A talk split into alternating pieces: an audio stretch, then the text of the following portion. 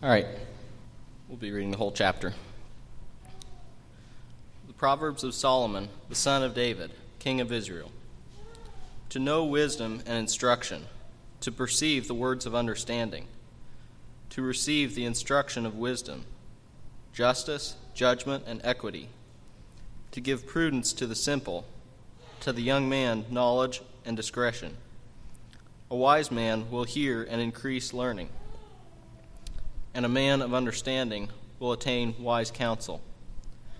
To understand a proverb and an enigma, the words of the wise and their riddles. The fear of the Lord is the beginning of knowledge, but fools despise wisdom and instruction.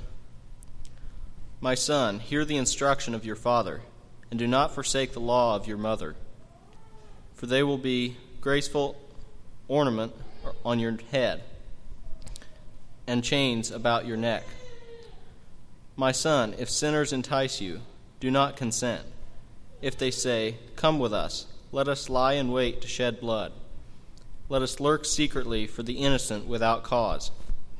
Let us swallow them alive like Sheol, and whole like those who go down to the pit. We shall find all kinds of precious possessions. We shall fill our houses with spoil. Cast in your lot among us. Let us all have one purse. My son, do not walk in the way with them. Keep your foot from their path. For their feet run to evil, and they make haste to shed blood. Surely in vain the net is spread in the sight of any bird. But they lie in wait for their own blood. They lurk secretly for their own lives. So are the ways of everyone who is greedy for gain. It takes away the life of its owners. Wisdom calls aloud outside. She raises her voice in the open squares. She cries out in the chief concourses, at the openings of the gates in the city. She speaks her words. How long, you simple ones, will you love simplicity? For scorners delight in their scorning and fools hate knowledge. Turn at my rebuke. Surely I will pour out my spirit on you. I will make my words known to you. Because I have called and you refused, I have stretched out my hand and no one regarded. Because you disdained all my counsel and would not and would have none of my rebuke, I also will laugh at your calamity. I will mock when you when your terror comes when your terror comes like a storm, and your destruction comes like a whirlwind. When distress and anguish come upon you, then they will call on me, but I will not answer. They will seek me diligently, but they will not find me, because they hated knowledge and did not choose the fear of the Lord. They would have none of my counsel, and despise my every rebuke. Therefore they shall eat the fruit of their own way and be filled to the full with their own fancies. For the turning away of the simple will slay them, and the complacency of fools will destroy them. But whoever listens to me will dwell safely and will be secure without fear of evil. You may be seated.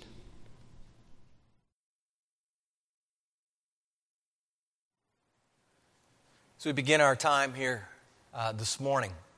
I'm going to ask if you would to join me in a word of prayer, and we'll, uh, we'll dive in here to the book of Proverbs. But Lord, we thank you this day for your many blessings. We praise you for providing your wisdom and instruction.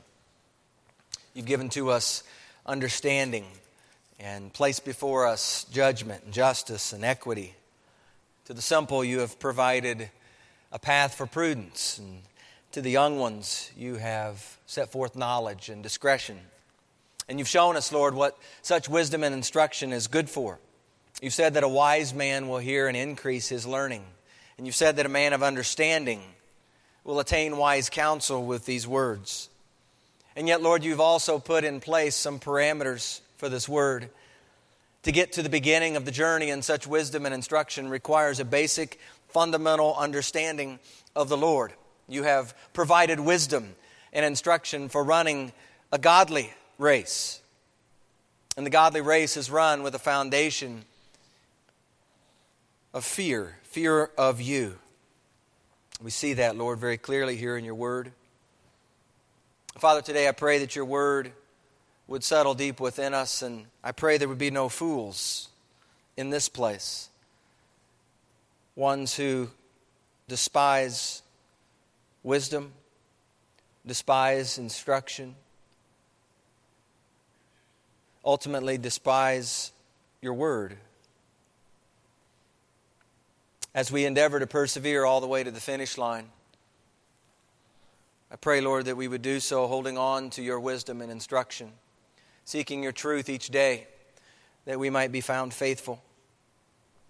So, Father, this morning we ask that you do a mighty work in us, through us, and upon us. We ask, Lord, you would change our hearts, renew our minds this morning, that we might look this day a little bit more like your Son, Jesus. We pray this in his name. Amen. Well, we're 10 days, 10 days into the new year. And some of you maybe have taken some steps toward a New Year's resolution. Anybody? Sort of, kind of? No one's willing to raise their hand and say yes for fear that maybe they've already uh, been set backward 10 days into the new year. But, you know, we have some of you may have uh, some, some spiritual, what you call spiritual resolutions, things you want to, to uh, do better this year. Maybe it has to do with some of the disciplines that we know them as, you know, Bible reading, prayer time, uh, being in the Lord's house, being disciplined in some way, shape, or form in that regard. Perhaps you have some resolutions pertaining and connected to your workplace. Um, some, some, some goals in mind uh, better productivity, greater cash flow for company, higher clientele numbers, whatever that might be. You might also have some resolutions in the home with your family. Could be just time spent with the family. Could be adjustments that are needing to be made with family schedules or relationships that are needing mending in your family, extended family. What we see oftentimes is that the new year is, is a time for new beginnings. And, and something about January 1 moves us, many of us, at least in thought, to consider how we might go about doing some things better over the course of the next 12 months. That's, that's typically the thought. And so, as you think this morning about doing better over the course of the next 365, make that now 355. We're 10 days into this. I'd like to ask you this morning if there's anything that comes to the surface that you desire to get better at. Take just a moment and think about the question. If you have something to write with write on, you might jot down a couple answers. Some things that come to the surface, come boiling up to the forefront.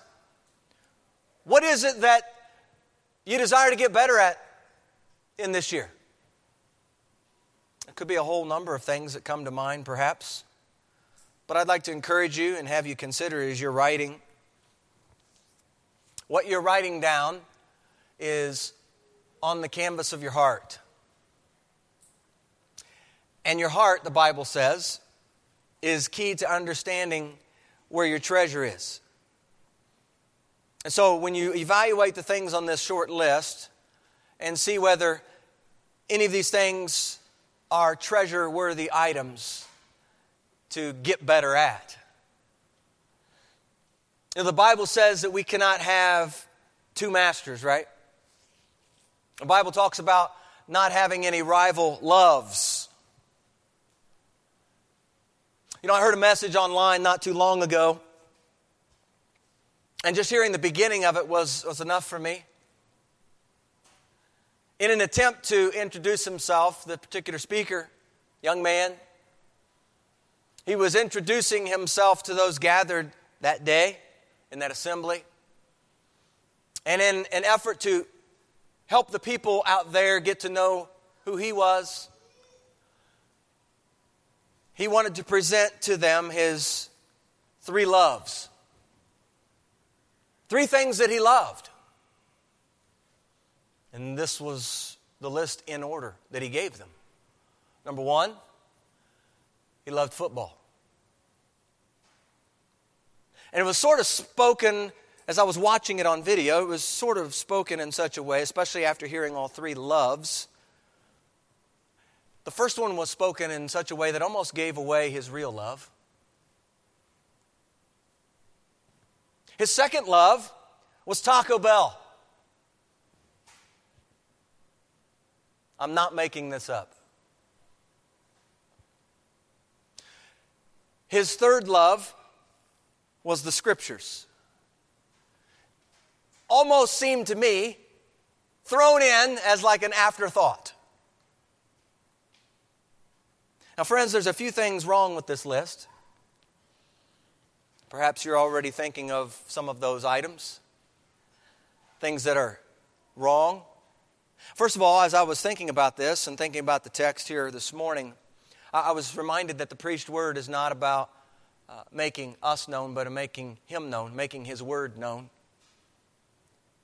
But secondly, the fact that he had three loves is a red flag in and of itself love for the world, love for things of the world. The Bible says that that means that we have not the love of the Father in us. 1 John chapter 2.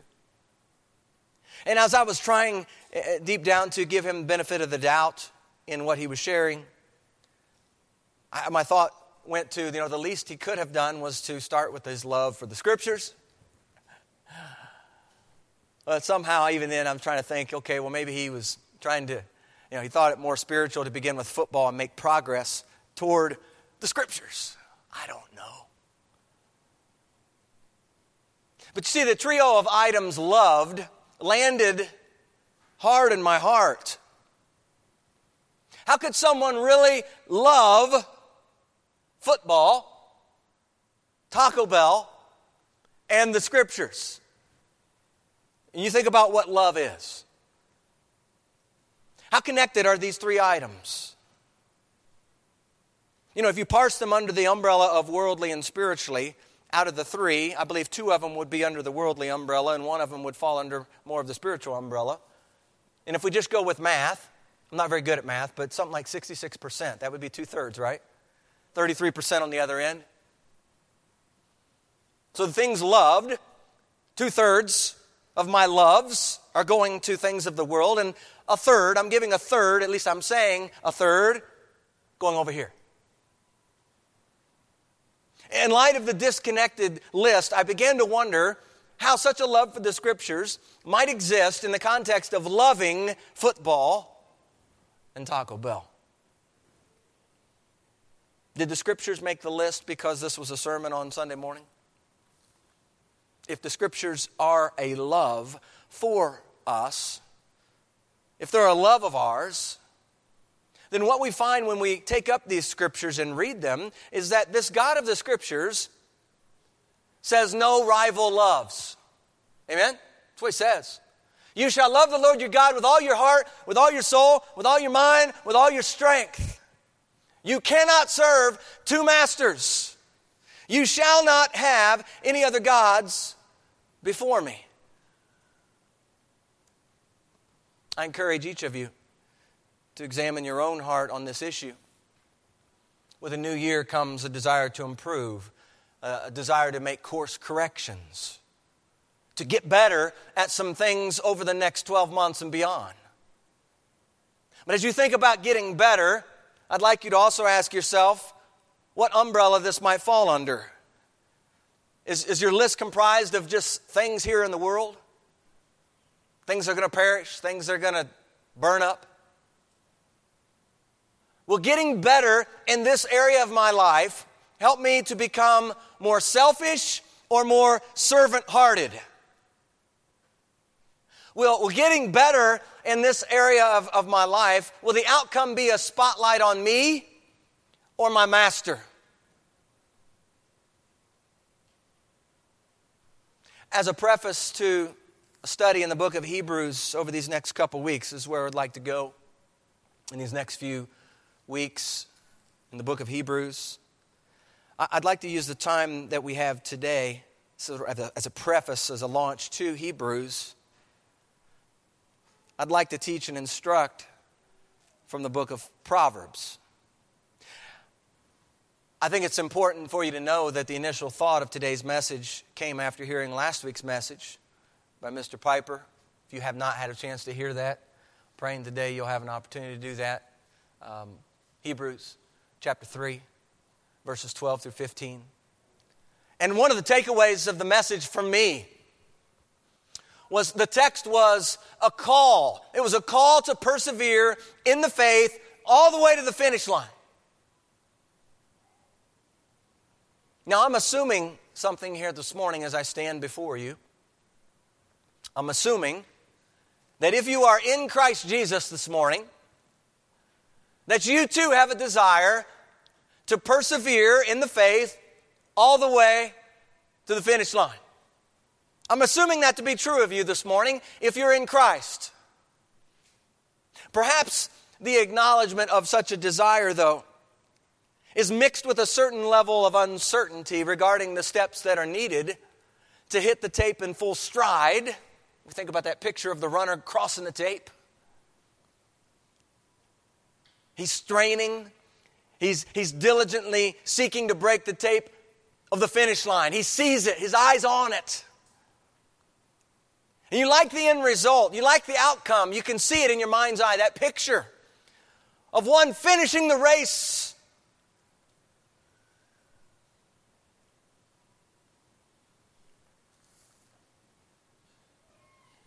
This individual who's running this race has disciplined himself for this one particular race. He's giving his very best for this race.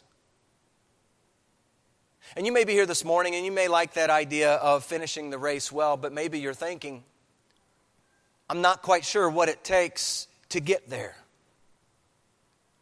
Or maybe you're stuck on the outcome. You see the outcome, you see the finish of the race, and you have little desire and ambition to do whatever it takes to make it to the finish line operating by faith. Well, the book of Proverbs are written. It says right at the beginning, if you have your Bible, I encourage you to have your Bible open and look at the first verse. The Proverbs of whom? Who we, who's writing this, moved by the Spirit? Solomon. The Proverbs of Solomon, the son of David, the king of Israel. They're given to us, one out of 66 books in this Bible for the purpose of chronicling wisdom and instruction, primarily for the next generation. How do I know? If you read chapter after chapter, especially at the beginning, how many times does the chapter begin? My son, my son, my children, my son, my son. Instruction, wisdom. Proverbs is an excellent parenting manual for instructing the children entrusted to our care but it serves not as any old parenting manual. This parenting manual contains godly wisdom, godly wisdom, and godly instruction. Remember that all of Scripture is God breathed, it's inspired by God, written by holy men, moved along by the Holy Spirit in their writing. Now, why do I point this out? Because you see, today there are many folks getting parenting advice from the bookstore, from the psychologist, from the doctor, from a host of other sources. Some of them might actually dispense some good information. Some of that might be helpful. However, the words that are penned in Proverbs, and indeed the whole of the scriptures, are not only good and helpful, listen, but they are true. These words are true. We don't have to second guess whether or not what we're reading here is true. So, any instruction that you receive in this word can be taken with 100% certainty because it's God's word. It's a good reminder for us this morning. It's a great comfort, and it ought to spur us onward to get into this book even more because you know what? There are no other 100% guarantees out there. But God's word is true. All of God's word is true. There aren't a whole lot of people that believe that and subscribe to that today. Have you noticed that? God's word is true. If God's word is true, then I can with certainty open it up, read it, embrace it, and by faith walk in it. So, Proverbs contains godly wisdom and instruction for living this life, for helping us run this race of faith as God would want us to run all the way to the finish line. This is a practical manual for instructing us on life's journey. How many of us like practical advice? Anybody? Okay, a few of us do. Some of you don't really care for it. Practical advice. We like practical advice. I think most of us, if not all of us here, we like the Proverbs for that very matter. It, it gives us helpful instruction that we can read. We can read a verse or two and we can go, man, I get that. I, I get that. And there's some things in here we don't get as well as we get when we read Proverbs. We read Proverbs and it's like, I get this. This is good. I get this. It's practical, it's helpful. Well, while it's practical and helpful, it's also inspired by God, just the same as the other books of the Scripture. Proverbs goes a long way to helping you and the generation behind you walk faithfully with the Lord. Proverbs will clearly differentiate between the wise man and the foolish man, between the righteous and the wicked. Lots of black and white here in Proverbs. But it's intended for those who desire to grow in godliness. If you're not interested in godliness, Proverbs isn't going to be a whole lot of help to you. See, I'm making an assumption that most of you here today who are in Christ desire to grow in godliness. And that being the case, Proverbs will then be very helpful, very instructive for you. In fact, if you look at chapter 1, verse 7, it says, The fear of the Lord is the what? It's the beginning of knowledge. Elsewhere in chapter 9, it says, The fear of the Lord is the beginning of what? Wisdom. Wisdom, right? Here, it's the beginning of knowledge. And he says, But fools despise wisdom and instruction. So the baseline for knowledge is a fear of the Lord a healthy reverence for, an awe for the God of heaven. Some of you in here, anybody run the, uh, the, the, marathon, Indy Marathon in May? I think you usually have it. Anybody? Nobody in here's running? I know we've had a few folks in the church maybe from time to time have run it. 13 miles. That's a long way to run. Thousands of participants. I'm going off what folks have told me because I've not run it. But from what I've heard, there are many people who start the race a long way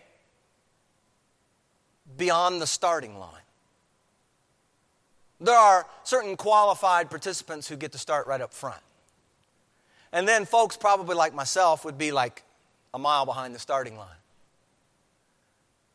And I was thinking about that picture. The proverb writer here says that the beginning of wisdom is the fear of the Lord. It got me thinking about running this race of faith. If I do not have respect, awe, reverence in place for the Lord, it would be comparable to hanging out behind the starting line. Imagine running a race where you never even cross the starting line.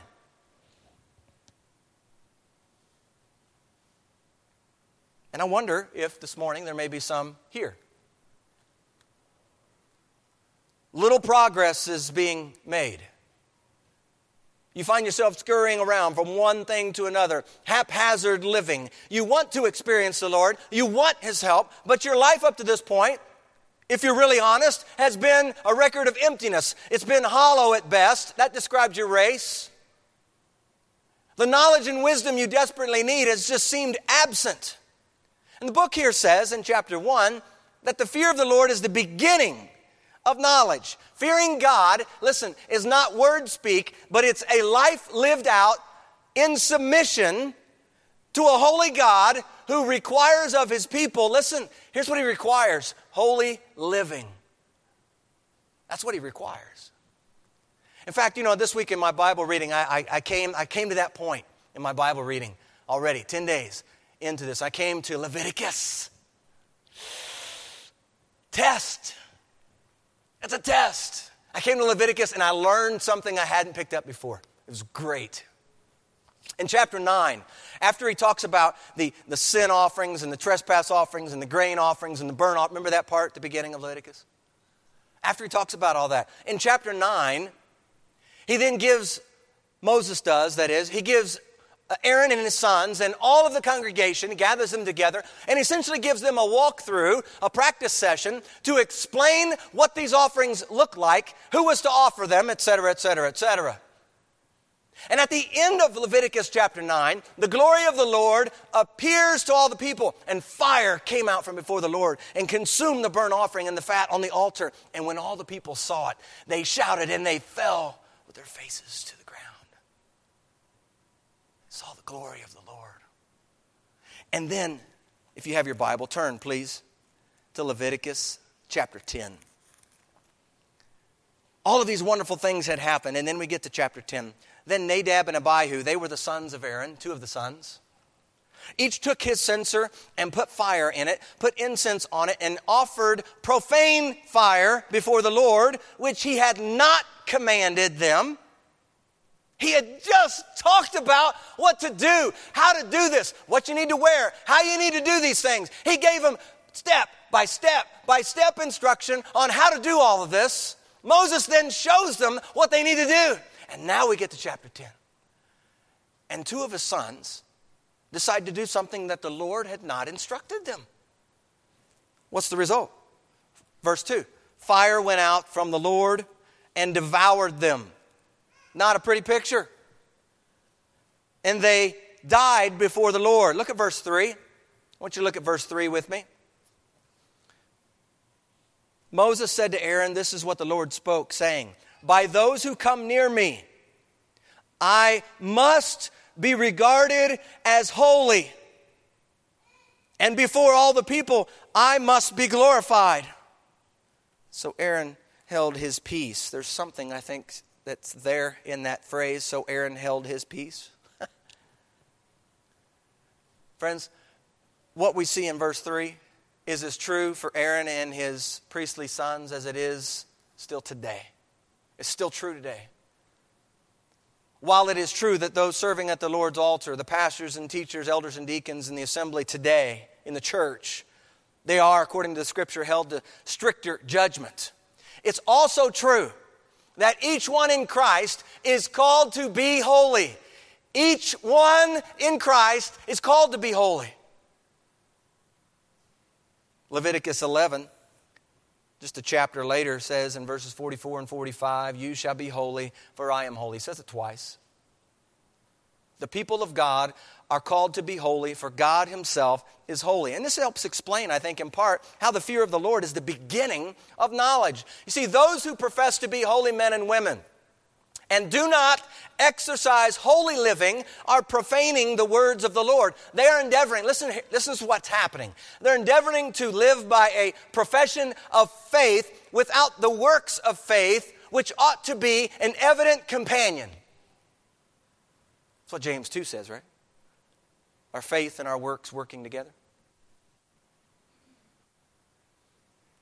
So, in other words, you might know the Proverbs but know not the Lord.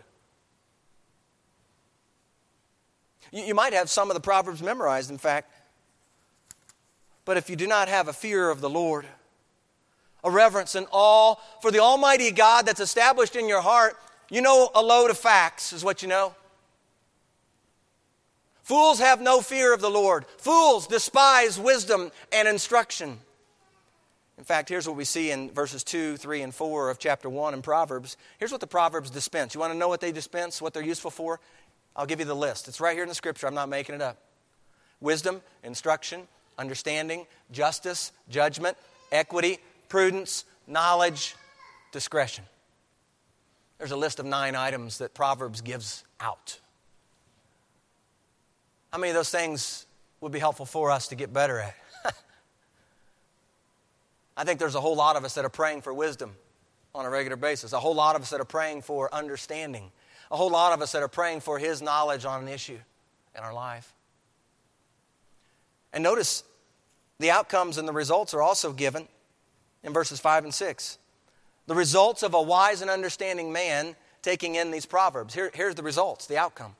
He will hear an increased learning, and he will attain wise counsel. So we see the book of Proverbs serves then as a primer for persevering in the faith. So, as we think about New Year and deep desire down to want to get better, here's what we hold on to. Okay? Here's what we hold on to. Big idea. God's Word informs us, friends, of what's truly better. God's Word informs us of what's truly better. Therefore, if we desire to do better in these days before us, to God's Word we must go. I believe Isaiah the prophet said, to the Word and to the testimony, right? To God's Word we must go. If we want to get better in these days ahead, it's important we begin with a foundational fear, reverence, respect, awe of who this God is that we serve and understand that we can't do this on our own. We can't run this race on our own. We need His wisdom, we need His instruction. And so, the question then uh, for our time this morning as we look at the book of Proverbs, according to this wisdom and instruction that's contained within the book of Proverbs, what is deemed better?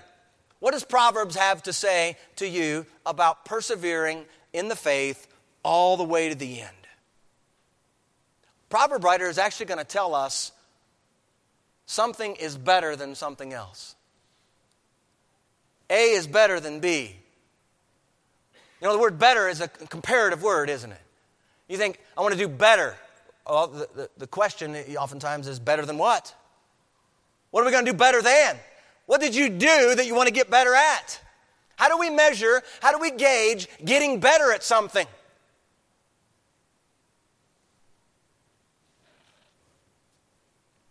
I'm about to walk you through four things from the book of Proverbs that God says through Solomon are better. Four things. And you can walk away from here hearing what these four items are. You can hear what it says and you can do zero about it. You can do that. Or you can jot these things down prayerfully take them before the Lord. You can repent of the things that you've clamored to get better at in the past, things that have dwelt for some time now in your own heart as a cherished treasure. And it might not be football, it might not be Taco Bell, but what is it? What other loves have held you that you need to lay down before the Lord today? That you might run this race that's set before you with all you've got and be found. Here's, what, here's the way we want to be found we want to be found with a forward bend, lean into the things of the Lord. Should he come back? Remember the question? When he comes back, will he find us faithful? Will he find us running? Or will he find us wandering around at the front of the starting line, having not really gone anywhere in this life. Isn't it amazing that people can live 30, 40, 50, 60 upwards years and still not get really much past the starting line? Friends, I don't desire to live that way. I hope you don't either. I'm making an assumption that if you're in Christ today, your desire is to run the race. The Word gives us some things we can be doing. The Word provides instruction, the Word gives us some wisdom, counsel. So, four things. My prayer is that we pay attention to these things. It's not exhaustive by any means. There's 31 chapters here. But I believe these are helpful starters. Some things to kind of get us moving in that direction. And then perhaps you take these four and then you ask of the Lord yourself. You ask of the Lord yourself how you might actually implement these how the Lord might help you use these in your own life. So, what's better? Here's the first one wisdom is better. Wisdom is better. This really is an overarching one in, in the, the, the whole entirety of Proverbs. Wisdom is better. In fact, if we look at chapter 1, we see right out of the gate in verse 2 the Proverbs, what are they useful for? To know wisdom. Verse 2. To know wisdom. What else is it helpful for? Verse 3. To receive the instruction of wisdom. You want wisdom? You want to know what wisdom is? You want to receive wisdom? This is, this is a good book. This is a good book to open up. Wisdom is better. Now remember that Proverbs is concerned with dispensing godly wisdom and instruction. Okay? wisdom, uh, we could say wisdom from above, James chapter 3. Remember that wisdom from above, which is first of all pure, then peaceable, gentle, it's willing to yield, it's full of mercy and good fruits, it's without hypocrisy, without partiality. That's the kind of wisdom we're talking about here. Okay? Remember also the man that's writing about this wisdom. In 1 Kings chapter 3 verse 12, we see the Lord speaking to Solomon. And the Lord says to Solomon, See, I have given you a wise and understanding heart, so that there has not been anyone like you before, nor shall any like you arise after you. That's significant in what we're reading. We're learning wisdom from the one blessed with wisdom and understanding by the Lord Himself. We are reading about wisdom from a wise man moved by the Spirit.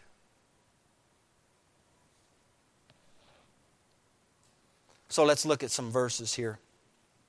Chapter 3. Chapter 3, beginning with verse 13. Happy is the man who finds wisdom, and the man who gains understanding. For her, that's wisdom's proceeds, her proceeds are better, there it is, her proceeds are better than the profits of silver. And her gain, in the fine print, we could say better, her gain better than fine gold. You could keep reading on through verse 18, it tells about this wisdom. Look at chapter 8. There's two passages, two texts in 8 that I want to point forward to you. Starting in verse 6, Listen, for I will speak of excellent things. By the way, right here in, in chapter 8, we have what's called in, in, in the literature realm a personification. What's personification? Personification is essentially wisdom taking on the form of a person. So wisdom is speaking. All right? So here's, let's just understand this. Verse 6 Listen, for I, that's wisdom, will speak of excellent things, and from the opening of my lips will come right things. For my mouth will speak truth. Wickedness is an abomination to my lips. All the words of my mouth, how many of them? All of them. All the words of my mouth are with righteousness. Nothing crooked or perverse is in them. They are all plain to him who understands, and right to those who find knowledge. Receive my instruction, and not silver, and knowledge rather than choice gold. Listen to verse 11. For wisdom is better than rubies. And all the things one may desire cannot be compared with her. That's wisdom. If you go a few verses later in chapter 8, starting in verse 17, wisdom says, I love those who love me, and those who seek me diligently will find me. Those who seek me diligently will find me. Guess what? Wisdom's not going to just pop up automatically. There's something to be done on our end. There's running a race. Riches and honor are with me enduring riches and righteousness. Listen, enduring riches, not the, the stuff that's going to fly away one of these days. Enduring riches. The spiritual riches are with wisdom. Look at verse 19. My fruit is better. There it is. My fruit is better than gold, yes, than fine gold, and my revenue better than choice silver. If you skip over to chapter 16, verse 16, one other verse I'll give you. How much better to get wisdom than gold. And to get understanding is to be chosen rather than silver. So, what do we glean from these passages? Let me give you three things. First of all, we see godly wisdom is worth it.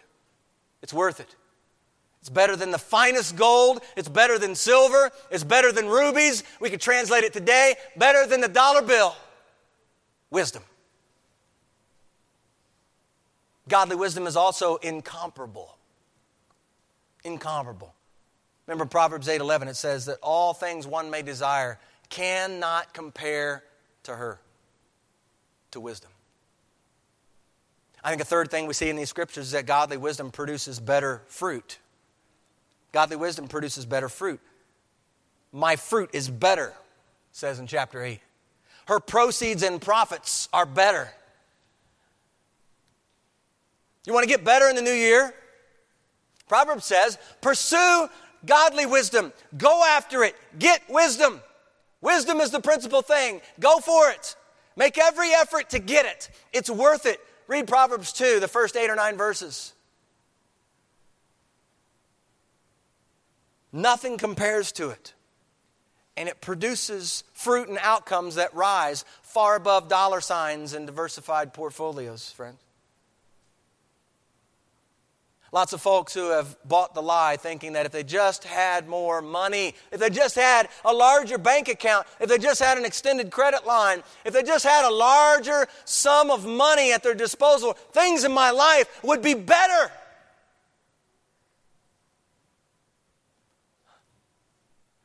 Pursuing the dollar bill as a love, friends, can pull you away from godly contentment. That's the context in which that passage in Timothy 6 speaks of.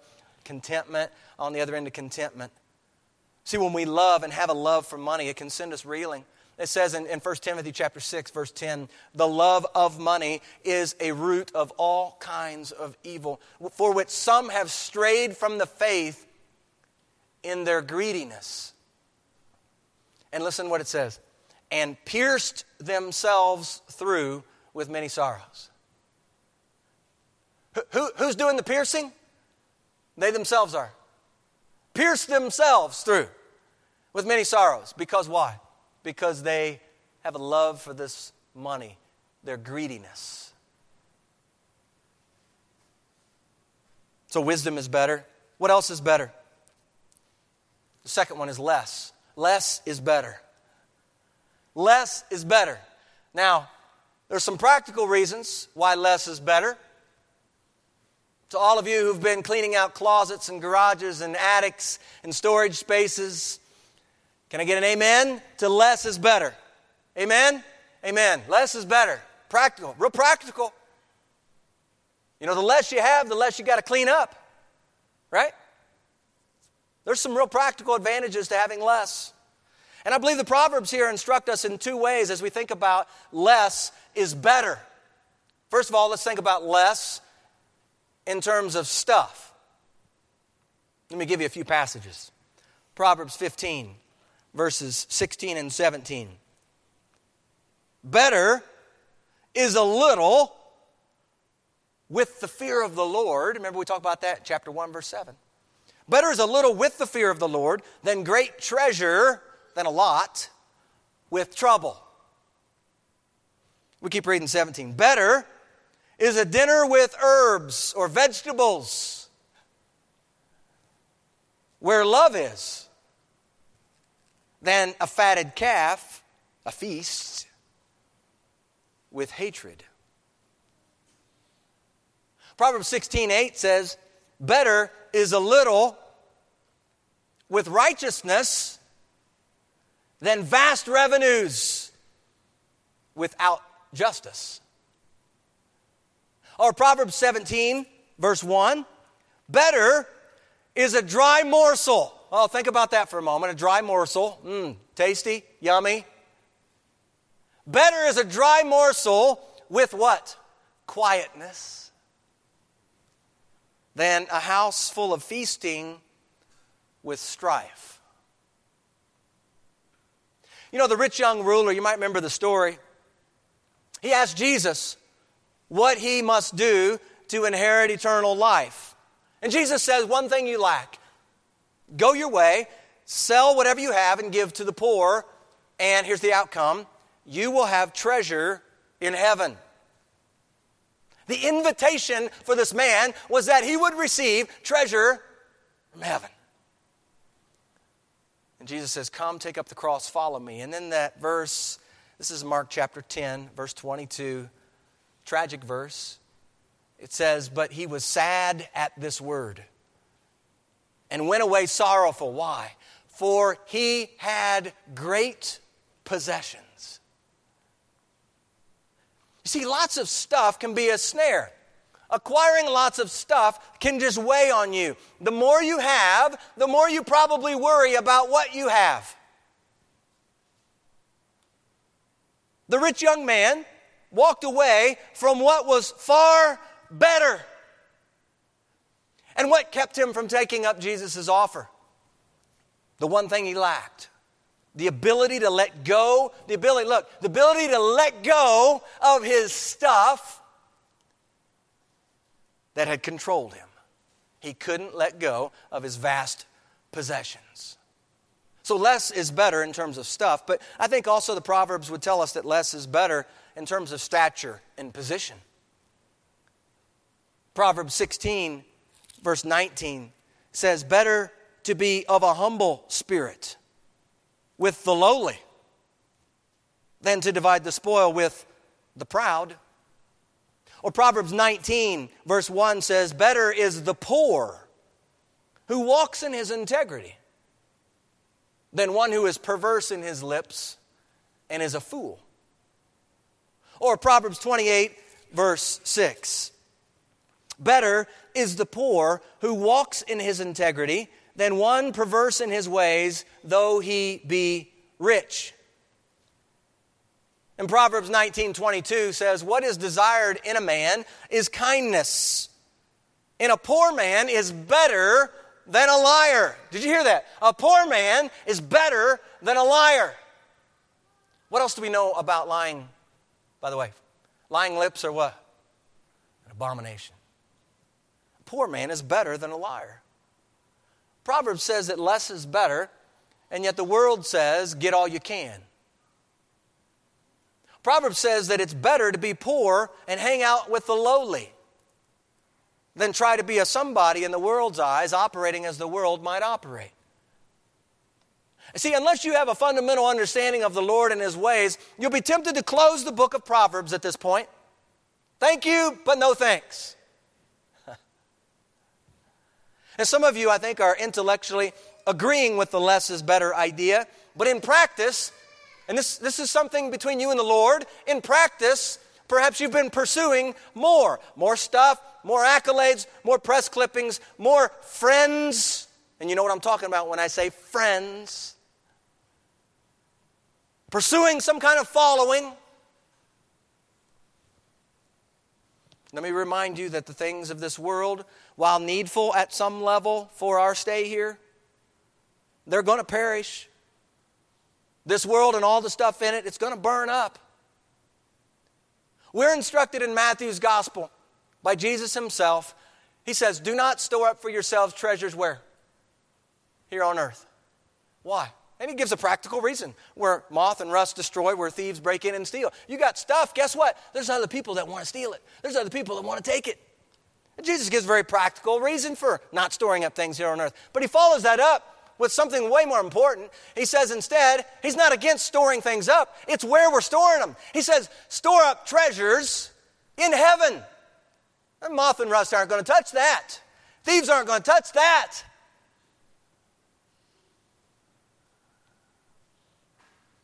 Jesus called the rich ruler to this very thing treasure in heaven. He called him to that very thing. And he walked away. To him, his great possessions were deemed better. He deemed his great possessions better than what Jesus had to offer. But what else is better according to Proverbs? Here's the third. we've got wisdom is better. We've got less is better. Here's the third one. Self control is better. Self control is better.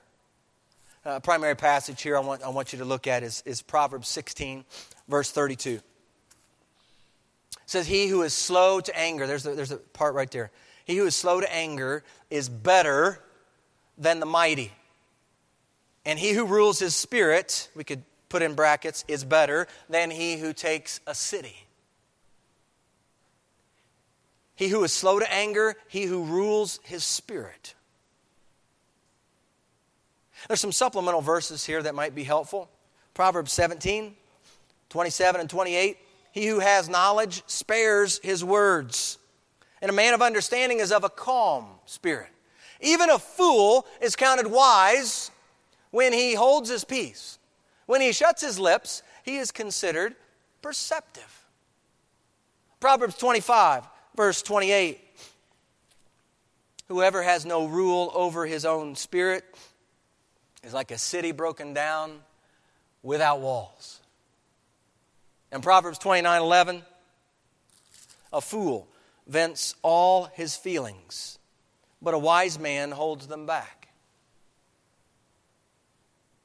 See, self control is a fruit of the Spirit, isn't it? Galatians 5 22 and 23. And, and I believe that's another evidence that this book of Proverbs is pointing to godly wisdom, godly instruction. Self control happens as the Spirit of God guides the Spirit of man down a godly path. We oftentimes think of self control as only internal, but self control, just like love, joy, peace, patience, and the whole list in Galatians 5, manifests itself outwardly, right? Outwardly, visible for all to see. Self control is easily seen through our words and actions, isn't it? the driver who's waiting at the four way stop, and you've waved him to go. And he waves back at you. Not once, not twice, but three times. And finally, he steps on the gas pedal and he goes out in front of you and he looks at you through his window, talking at you through his window. Maybe doing some other things as well. His face, you can tell, is beet red. He's mad. He's angry. That person is an example of one who does not have and is, is giving evidence of a lack of self control. Just one practical example. But I think we see practical examples all around us. You know, people today who have been wronged, people who have been cheated out of something, manipulated in some way. The world would say that you have a right to get even. The Bible says, Cast your cares upon the Lord. The Bible says, Vengeance is mine, says the Lord. The world says that you have a right to gossip and tell others about how you've been wronged. The world says it's okay to write all about it online for the world to see. The world says that you should just file a lawsuit and get whatever you can from this other party. The Bible advocates self control. It's on the other end of out of control. You ever seen someone out of control? Have you ever been out of control?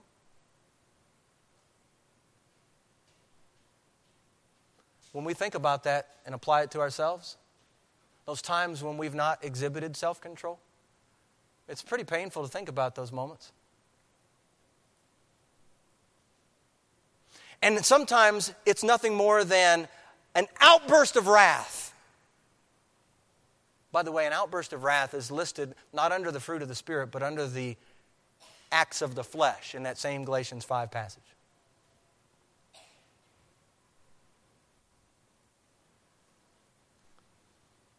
The fool vents all his feelings and thinks it's okay.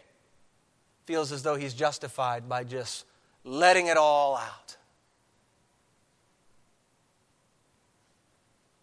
When you have no rule over your spirit, the Bible likens you to a city broken down without walls. Think about that picture for a moment. Probably reminds you of the book of Nehemiah. Remember how the walls were down? What happens when the walls are down in a city? They become vulnerable, don't they? Open to the work of the enemy, in this case, the enemy of your soul, the one who wants to come in and get a foothold, the one who wants to come in and, and steal, kill, and destroy.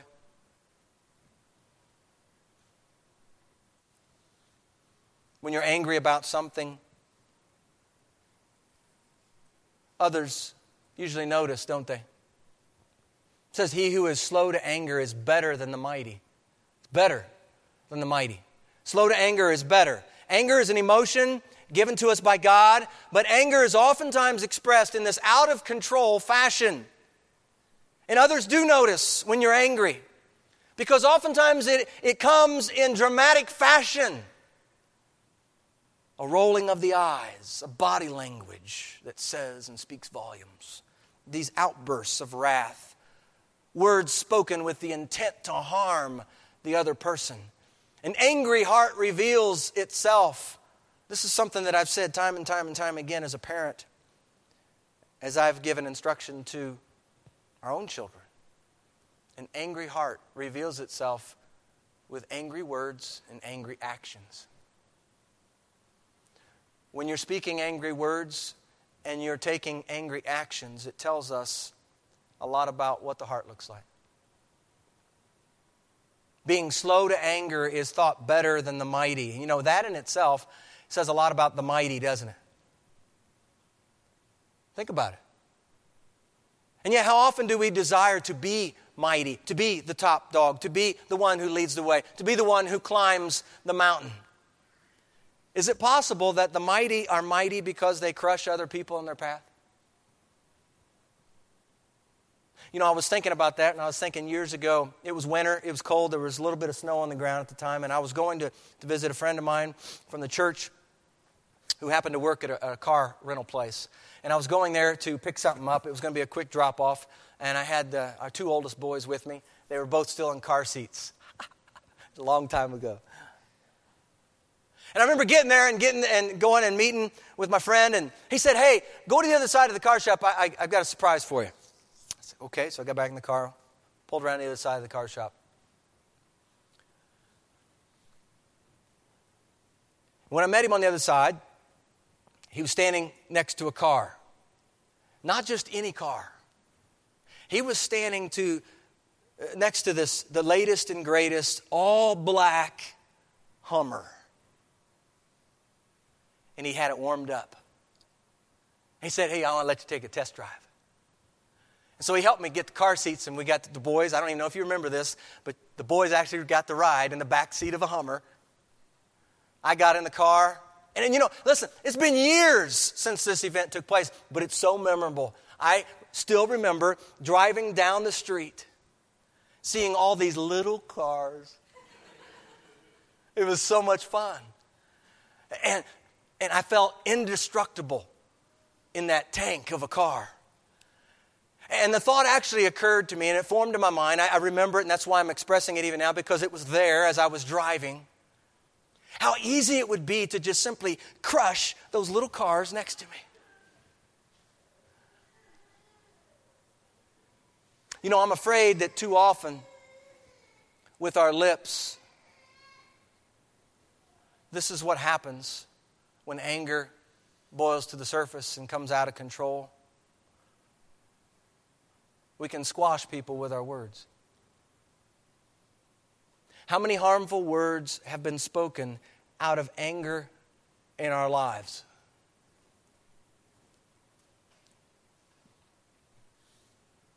Self control is better.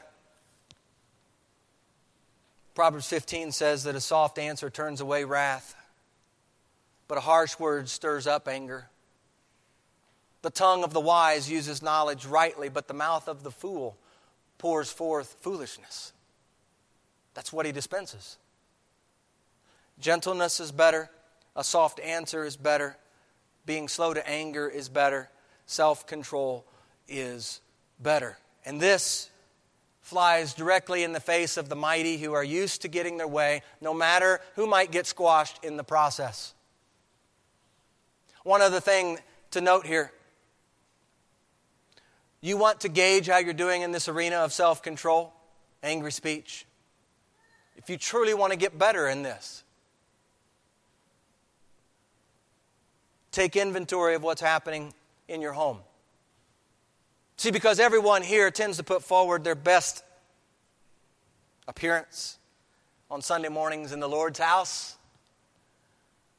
But what's the evidence look like inside your walls, inside your home?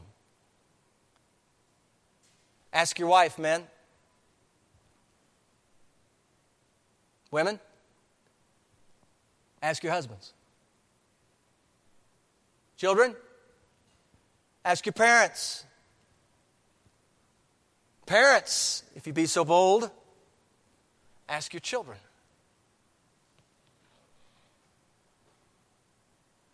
Where things need to be corrected, be sure to take it early and often to the Lord in prayer. Repent. Recognize this as a sin. Turn to God. And know that your household, listen, your household can be set aflame by the poison of this little member of the body called the tongue, which emanates from an angry heart, one, from, one that lacks self control. It can happen. So, wisdom is better, Less is better. Self control is better. What else is better? Rebuke is better. Re- yes, I said rebuke is better. And before you laugh and walk out of here, let me show you what the Proverbs say. Chapter 27, verse 5. Open rebuke, here it is. Open rebuke is better than love carefully concealed. If I was to package love carefully concealed, I might word it this way Open rebuke is better than safe love. Safe love. What's safe love? Well, it occurs when you are more concerned about what the other person will think of you than simply telling them the truth. You're worried about what their response might be to you, so you choose to play it safe. Anybody ever played it safe in a relationship?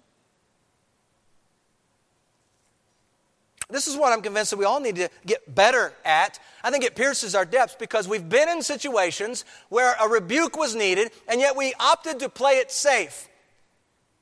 I think love carefully concealed is an interesting poetic way to write it. The Bible elsewhere tells us that we are to speak the truth one to another. Why? For we are members of one another, Ephesians 4:25 says.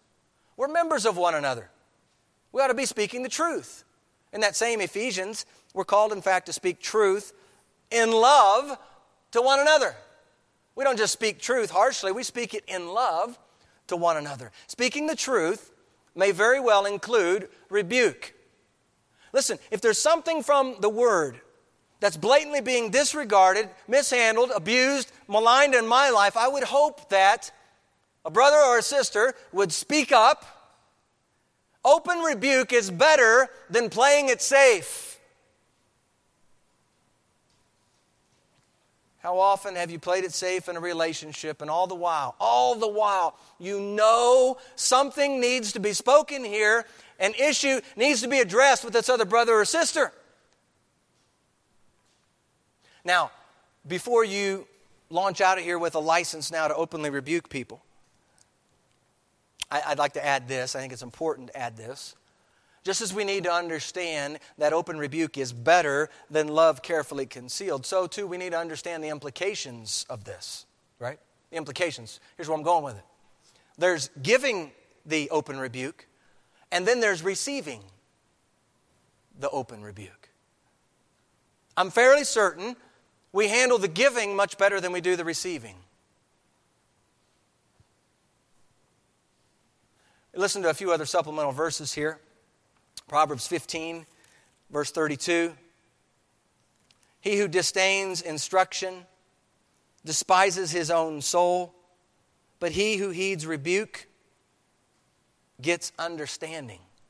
Did you hear that? You heed a rebuke, you get understanding. That's the wisdom and counsel from God's word. Or, or Proverbs 17:10 says that rebuke is more effective for a wise man than a hundred blows on a fool. or Proverbs 29 1 that says, He who is often rebuked and hardens his neck will suddenly be destroyed, and that without remedy. There's a warning right there for not receiving a rebuke, friends. A rebuke is not in order just because someone does something that you don't like. Can we be clear on that? You don't go to rebuke somebody just because they don't do something that you think they ought to do. That's not the basis of a rebuke. The scriptures are profitable for rebuke, aren't they? In 2 Timothy chapter 3 verse 16 and 17, it tells us what God's word is profitable for. Profitable for doctrine, right? Profitable for rebuke, profitable for correction, profitable for instruction and righteousness. We ought to know all four of those, friends. One of those four is rebuke.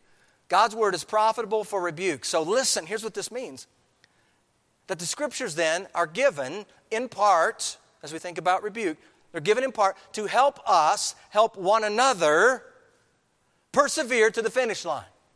Rebukes, it seems, as we look at the text and understand the purpose of the texts, Rebukes are a part of the necessary work that the Lord desires in each one of his children.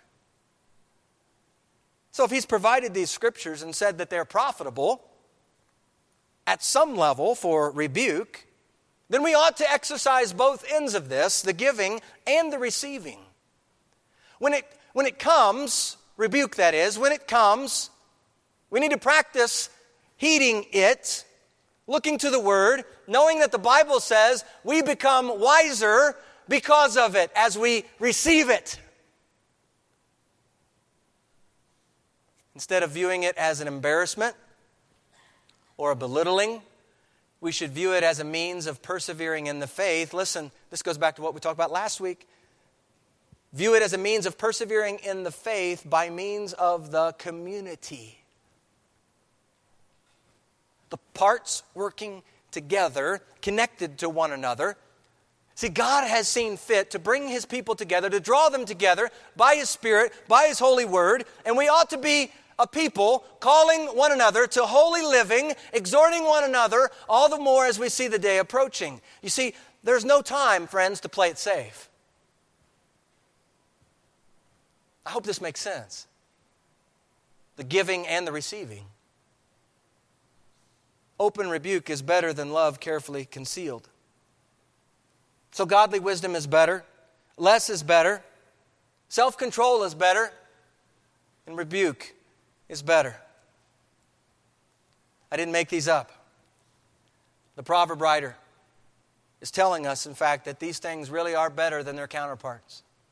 They're better than what the world would uphold as our worthy pursuit. I want to stress once more the significance of God's word saying that something is better. When He says it, when He says it, we can put it in the bank as true. Okay? God's word does not lie. His instruction is always delivered in truth. Now, it might be a little painful to hear at times, might hurt, might be difficult to hear and receive. Sometimes that truth does hurt, especially if we've been operating in sin. Rebuke is not pleasant to receive.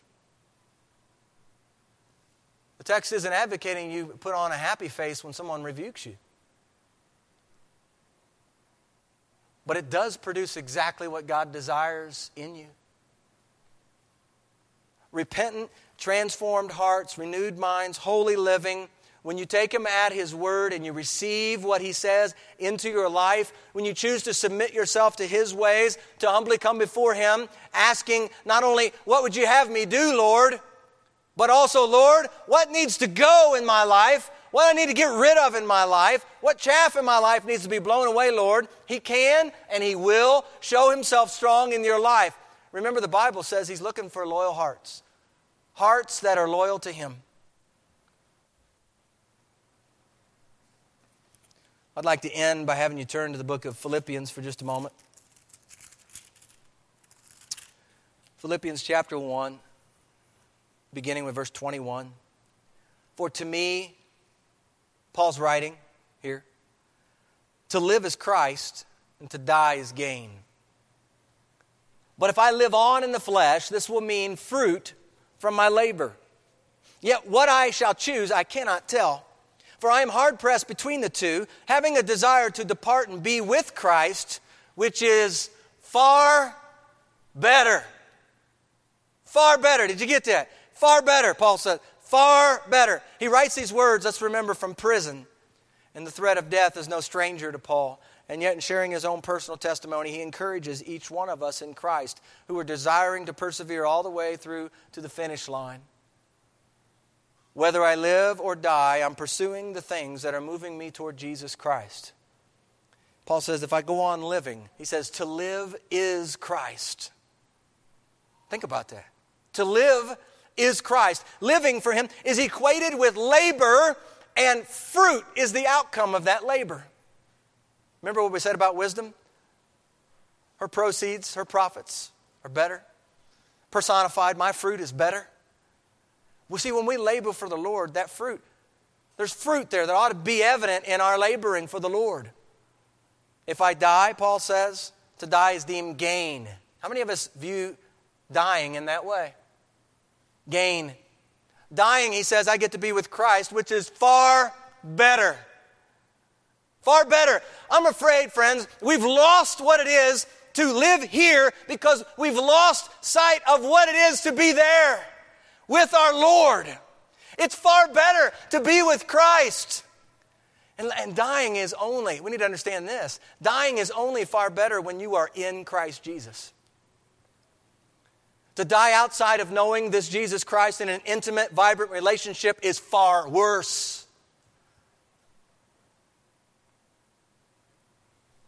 For those in Christ, what are you asking God for in these days ahead? As a child of the King, what are you hoping to get better at in this calendar year? And by what means do you hope to get better? Today's words from the Proverbs, I pray, will provide a jump start for getting better, for growing in godliness. Godly wisdom is better than all the wisdom the world has to offer. Less is better. The world says, get all you can. More is better. Self control is better. The world says, do what you need to do in order to get ahead, even if that means you squash people in the path. Rebuke is better. The world around us cultivates this independent spirit and turns a deaf ear to hearing any rebuke that might come. I got this figured out. I got it all taken care of, the world says. Let's have an eye, friends, always fixed heavenward. No matter how great you think something here on earth is, know that it is far better to be with Christ.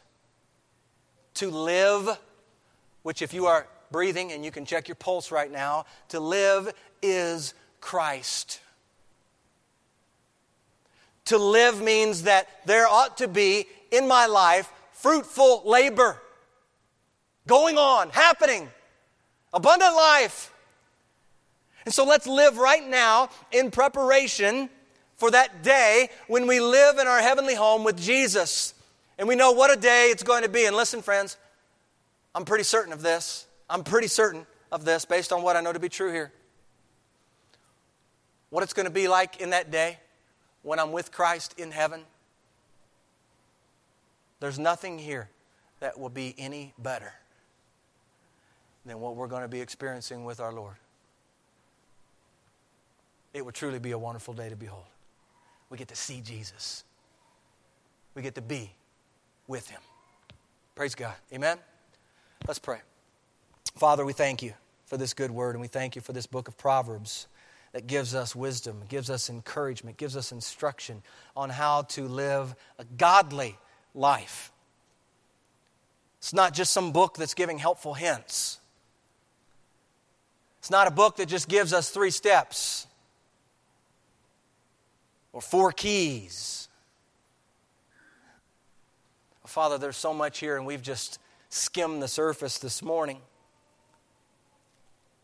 Father, I pray that what you have allowed to, to go forth, Lord, your word says and promises that it won't return to you empty or void. And I pray, Lord, that it accomplishes the very purpose that you desire for it as it went forth today in the hearts of your people who are here. That, Father, we would receive these things, that we would understand and, and, and, and run this race Understanding wisdom is better. Understanding that less is better. Understanding that self control is better and rebuke is better. Lord, teach us these things. And I pray we would be submissive to your leading in our lives that we might receive these instructions, that we might grow in these instructions. And Father, if need be, spend some time before you with these four laid out before you that we've talked about this morning and just asking of you what needs to happen, what needs course correction. Father, I pray that we would all be operating with a spirit of humility, ready to hear what you have to tell us, ready to listen when someone else, another brother, speaks to us with the word open. May we be responders of your word as it comes our way. Father, I pray that we would all be pursuing you in the days that we have left. That all of us would be found. I, I picture it, Lord, uh, uh, several in the body running toward the tape, running toward the finish line, running with all their might. I pray that we might run in such a way as to get the prize. I pray this in the name of Jesus. Amen.